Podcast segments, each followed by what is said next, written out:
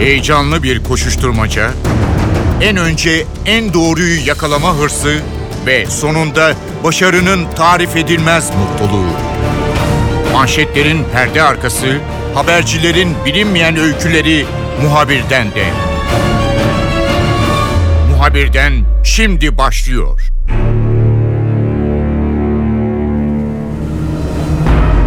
Suriye'deki gelişmeler Türkiye'nin gündeminde olmaya devam ediyor. Cumhurbaşkanı Erdoğan, Rusya Devlet Başkanı ve İran Devlet Başkanı ile Ankara'da önemli bir toplantı yaptı. Türk Silahlı Kuvvetleri de özellikle Fırat'ın doğusunda terör örgütüyle bağlantılı veya bağlantılı olmasa da hızla silahlanan Kürt gruplar konusunda önlem almaya kararlı. Tüm bu gelişmeler Suriye konusunun önümüzdeki günlerde de Türkiye'nin gündeminde olmaya devam edeceğini gösteriyor. Tüm bu konuları Hürriyet Gazetesi Ankara temsilci yardımcısı Uğur Ergan'la konuşacağız. Muhabirden başlıyor. Ben Kemal Yurteri.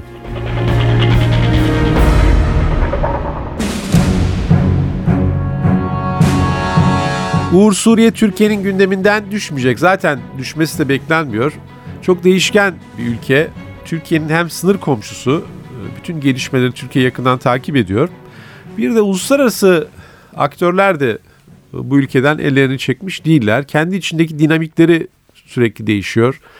Ee, Amerika Birleşik Devletleri'nin bir takım beklentileri var. Rusya zaten tamamen sağda. İran yine e, kendi politikası çerçevesinde bu ülkede bir takım önemli olaylara karışmaya çalışıyor. Tam karışık bir denklem içerisinde Türkiye kendi politikalarını da yürütmeye çalışıyor. Son olarak önemli bir zirve gerçekleşti. Rusya, İran ve Türkiye Türkiye'de bir araya geldiler. Ee, buradan bir perspektif vermem mümkün mü? Yani e, önümüzdeki dönemde bir sonbahar e, birkaç aylık içerisinde nasıl bir Suriye tablosu görüyorsun? Aslına bakarsanız bu Ankara'da yapılan son zirvenin ana gündem maddesi e, Türkiye'nin son derece hassas olduğu bence artık kağıt üzerinde kalan çatışmasızlık bölgesi olarak ifade edilen İdlib'di. İdlib'de yaşananlardı. Hatırlanacağı gibi özellikle bu yılın ilkbaharı aylarından itibaren İdlib'de özellikle Rusya'nın hava saldırıları ve Rusya'nın hava saldırılarıyla destek verdiği rejim güçlerinin karadan saldırılarıyla İdlib'de gerçekten e, çok vahim bir e, durum yaşanıyor. Suriye'nin diğer bölgelerinden göç etmek zorunda kalanlarla nüfusu neredeyse 4 milyonu bulmuş bir alan İdlib ve Türkiye sınırının hemen yanı başında. Hatay'ın hemen yanı başında. E, şimdi bu insanlar işte Suriye'de Esad rejimine karşı muhalif oldukları gerekçesiyle çatışmasızlık bölgesi ilan edilen İdlib'e e, göç etmek zorunda kalmışlardı. Ancak Suriye'de rejim güçlerinin özellikle de tabii ki Rusya'nın desteğiyle kazandığı kazanımlar sonrasında son bir nokta kaldı Esad açısından İdlib'i de kendi toprakları içerisine katmak. Ancak bunu da şiddetle yapıldığı takdirde tabii ki ciddi bir göç dalgası söz konusu oluyor. Türkiye zaten ilk savaştan bu yana Suriye'den yaklaşık 3.6 milyon insana ev sahipliği yapıyor.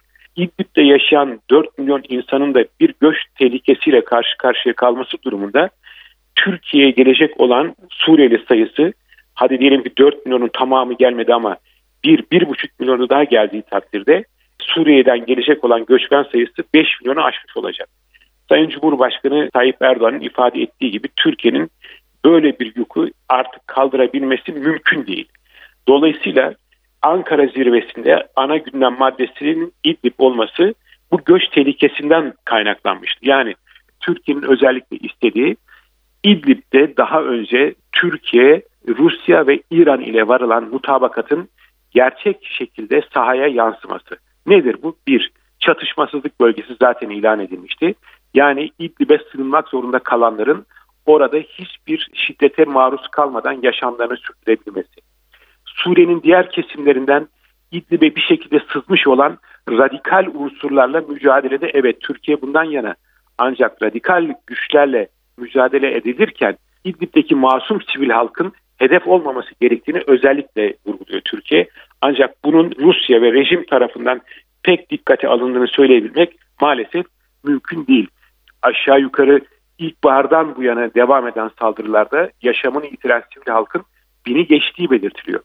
Sonuç itibariyle rejim İdlib içerisinde de bir takım e, kazanımlar elde etti. Özellikle güney kesimlerinde stratejik açıdan önemli olan Han Şeyhun ilçesini de aldı ve 4 milyon insan işte Han Şeyhun'un birazcık kuzeyiyle Türkiye sınırına sıkışıp kaldı. Bu saldırıların devam etmesi durumunda demin de söylediğim gibi ciddi bir göç tehlikesi e, oluşacaktır. Türkiye bu göç tehlikesinin oluşmasını önlemek için artık en azından mevcut durumun statikonun devam ettirilmesini istiyor. Yani çatışmasızlığın devam ettirilmesini istiyor. Aksi takdirde göç tehlikesiyle karşı karşıya kalacağını ve bunu kaldıramayacağını belirtiyor. Bununla birlikte Türkiye Batı dünyasına da bir mesaj veriyor. Yani şimdi Suriye'de sahada olanlar kimler var? Rusya, İran, tabii ki Türkiye. Batı dünyasından da özellikle Rusya ve rejime karşı e, Batı dünyası deyince de Avrupa'yı anlamak lazım. Bir takım yaptırımlara gitmelerini, onları saldırılardan vazgeçirmeye zorlamalarını bir şekilde Sayın Cumhurbaşkanı ifade ettiği gibi taşın altına ellerini koymalarını istiyor. Ve Türkiye bunu net bir şekilde de Batı dünyasına bildirdi. Eğer İdlib'de gerekenler yapılmaz ise bundan sonra göç dalgasını Türkiye'nin tek başına karşılayamayacağını ve Türkiye göç etmek zorunda kalanların bir şekilde göz ardı edilerek batıya doğru gitmelerine müsaade edileceğini mesajını net bir şekilde verdi. Özellikle en üst e, makam seviyesinde Cumhurbaşkanı Erdoğan'ın bu konudaki ifadeleri biliniyor. Bu İdlib'deki göç tehlikesi sadece Türkiye üzerinden batıya doğru gidecek değil. Bunun yanı sıra Kuzey Afrika üzerinden de batıya Avrupa'ya bir göç tehlikesi söz konusu. Mısır ve Libya arasındaki yapılacak olan geçişlerden Libya üzerinden İtalya, İtalya üzerinden de Avrupa ana kıtasına giden göç yolları var. Türkiye buna da dikkat çekiyor. Yani Suriyeliler artık dünyanın dört bir yanına yayıldığı için bu tehlike her taraftan kendisini gösteriyor. Bunun için Türkiye'nin bu Ankara zirvesinde net bir şekilde söylediği bir şey Rusya ile birlikte evet tamam e, biz işbirliği yapıyoruz ancak bu yeterli değil. Rusya'nın masum insanlara yönelik bir takım saldırılarını artık durdurması gerekiyor. Bu yönde de rejim güçlerine mesaj vermesi gerekiyor. Aynı şekilde İran'ın da Esad iktidarına yönelik yardımlarını bir şekilde azaltması gerekiyor. Masum insanların ölümünde, ölümünün engellenmesinde İran'ın da e, katkı yapması gerekiyor. Ama bu yeterli değil. Avrupa'nın da buna katkı vermesi gerekiyor.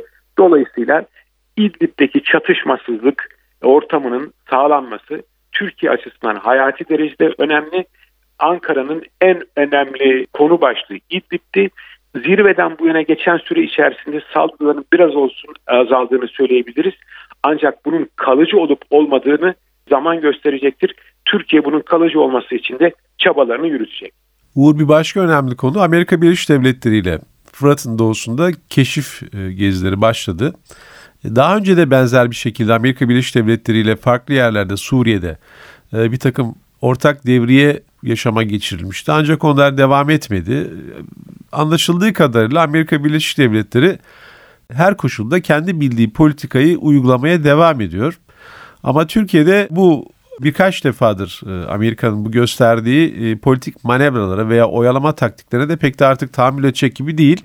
Oradaki anlaşmazlık tam olarak nereden kaynaklanıyor? Yani Amerika Birleşik Devletleri niçin bu kadar çok Türkiye'yi oyalamak veya en azından e, vitrinde bir şeyler yapıyor gibi görünmeye çalışıyor. Çünkü sınırı çok yakın. Ötesinde zaten terörist Kürt grupların veya PKK ile bağlantılı veya PKK ile bağlantılı olmasa bile eninde sonunda bir şekilde Türkiye sorun yaratacak olan e, bu eli silahlı e, grupların e, varlığını bir şekilde orada korumaya çalışıyor. Bunu nasıl değerlendiriyorsun? Valla fazla lafı eveleyip gevelemeden direkt söylemekte bence fayda var. Amerika Birleşik Devletleri'nin hedefi belli. Türkiye'nin güney sınır hattı boyunca bir Kürt koridonu kurulmasına destek vermek, yardımcı olmak, hayata geçirmek. Türkiye'de buna kesinlikle izin vermeyeceğini defaatlerce zaten dile getirdi. Yapılan müzakerelerde de net bir şekilde e, muhataplarına iletiliyor. Şimdi yani Türkiye'nin en uzun sınırına e, en uzun sınırı Suriye sınırı. Yani işte bir tarafta İdlib olayı var. Diğer tarafta Fırat Kalkanı ve Zeytin Dalı harekatlarıyla Türk Silahlı Kuvvetleri ve destek verilen Özgür Suriye ordusunun denetimindeki bölgeler var. Bir de yaklaşık 440 kilometre uzunluğunda terör örgütü PKK ile bağlantılı PYD, YPG'nin hakimiyetinde olan Fırat'ın doğusu olarak tanımladığımız Kobani'den Kamışlı'nın ta Irak sınırına kadar olan e, bir alandan bahsediyoruz. Uzunluktaki bir bölge var. Şimdi burası e, söyledik PYD ve YPG'nin hakimiyetinde.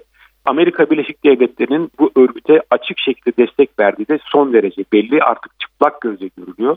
Bir takım görüntüler videolar işte televizyonlara da yansıyor, gazetelere de yansıyor.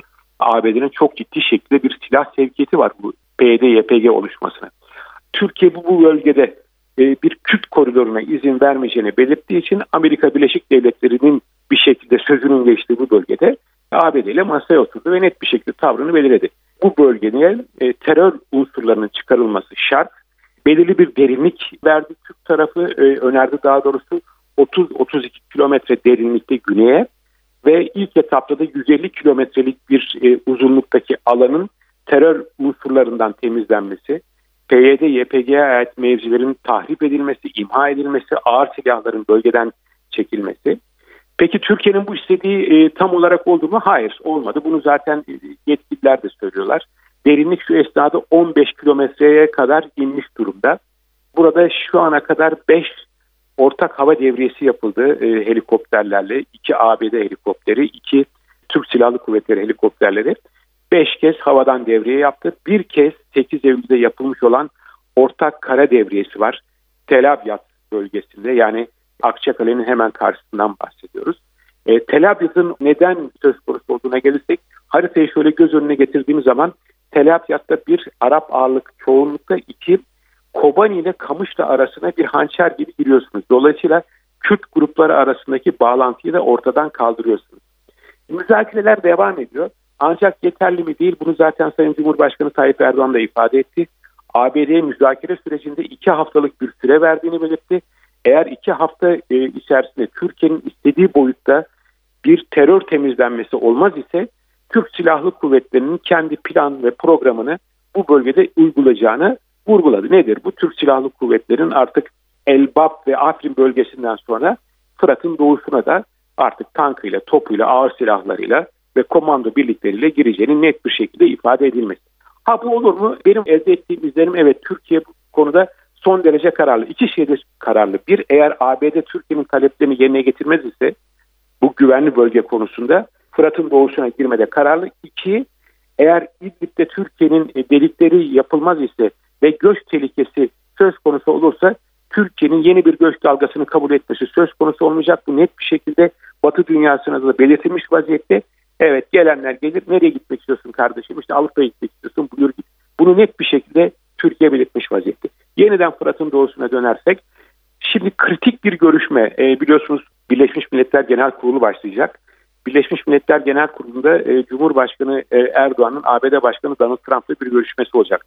Bu görüşmenin ana unsurlarından bir tanesi de Fırat'ın doğusundaki hareketlilik, Fırat'ın doğusunda iki ülke arasında yürütülen müzakereler. Bundan bir sonuç alınmasını bekliyoruz. Eğer sonuç alınmaz ise Sayın Cumhurbaşkanı ifade ettiği gibi bu ayın sonu veya Ekim ayının e, ilk haftası içerisinde Türk Silahlı Kuvvetleri'nin bölgeye hareketlerini duyabiliriz, görebiliriz. Ha bunun dışında devam eden müzakerelerde neler oluyor? Şimdi Fırat'ın doğusunda ortak bir şey yapabilmeniz için orada da ortak bir üstlenmeniz gerekiyor. Yani ABD ile birlikte Fırat'ın doğusunda İdlib'deki gibi olmayacak. Yani İdlib'deki gözlem kuleleri gibi değil. Kuzey Irak'takine benzer şekilde bir takım üst yapılanmaları olacak. Bunun sayısıyla ilgili çeşitli söylentiler var. Kimisi 3 diyor, kimisi 5 diyor ama bu sayı da henüz netleşmiş değil. Bu da yürütülen müzakereler içerisinde olacak. Kuzey Irak'taki üstleri dikkate aldığımız zaman örneğin Bamerni veya Başaka'daki üstleri dikkate aldığımızda ve buna benzer bir yapılanma olacağı planlandığı söylendiğine göre o zaman Suriye'nin kuzey doğusunda Türkiye ve ABD'nin böyle 200-250 dönümlük alanlarda 3-5 tane artık nasıl belirlenecekse üst kuracağını rahatlıkla söyleyebiliriz eğer anlaşma varılırsa. Türkiye neden güvenli bölge istiyor? Dedik başında da 3.6 milyon insan Suriye'den gelmiş insan Türkiye'de yaşıyor. Şu veya bu şekilde bütün şehirlere dağılmış vaziyetteler. Burada yaratılacak olan güvenli bölge ki hatta Sayın Cumhurbaşkanı söylediği bir laf vardı. Bizim istediğimiz güvenli bölge yarattıktan sonra bu bölge daha da güneye Rakka'ya kadar inebilir. Dolayısıyla bu insanların yurtlarına, evlerine, barklarına dönmelerinin imkanı sağlanır. Ne kadar dönür?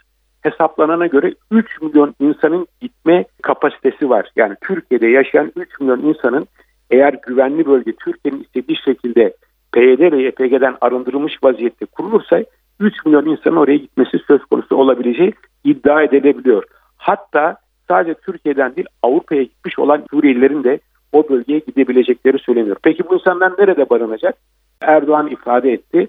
Suriyeli aile yapısına uygun şekilde kurulacak olan evler 200-250 metrekarelik bahçeli bir takım konutların inşa edilmesi ki bu çok ciddi bir şekilde iş imkanı da yaratacaktır. Sadece Türkiye yaratmayacaktır. Bunun altyapısı olacaktır. Elektriği, suyu. Türk müteahhitlik şirketlerine bir takım pazarlar yaratabilecek gibi Batı dünyasının şirketlerinde bir takım pazar imkanı ortaya çıkacaktır. Burada yeni bir bölge kuruldu, yeni bir hayat sahası yaratıldığı zaman bu insanların ülkelerine dönmesinin yolu açılacaktır. Türkiye'nin tezi bu. Bu gerçekleşir mi, gerçekleşmez mi? Dediğim gibi New York'ta yapılacak olan BM Genel Kurul zirvesi sırasında Sayın Tayyip Erdoğan ile Donald Trump arasında yapılacak olan görüşmede bir şekilde şekillenecektir, ortaya çıkacaktır. Dolayısıyla gözler New York'ta olacak Fırat'ın doğusuyla ilgili olarak.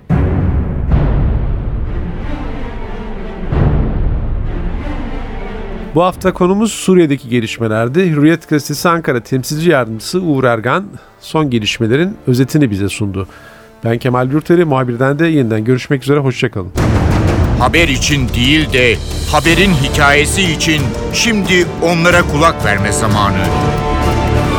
Muhabirden NTV Radyo'da.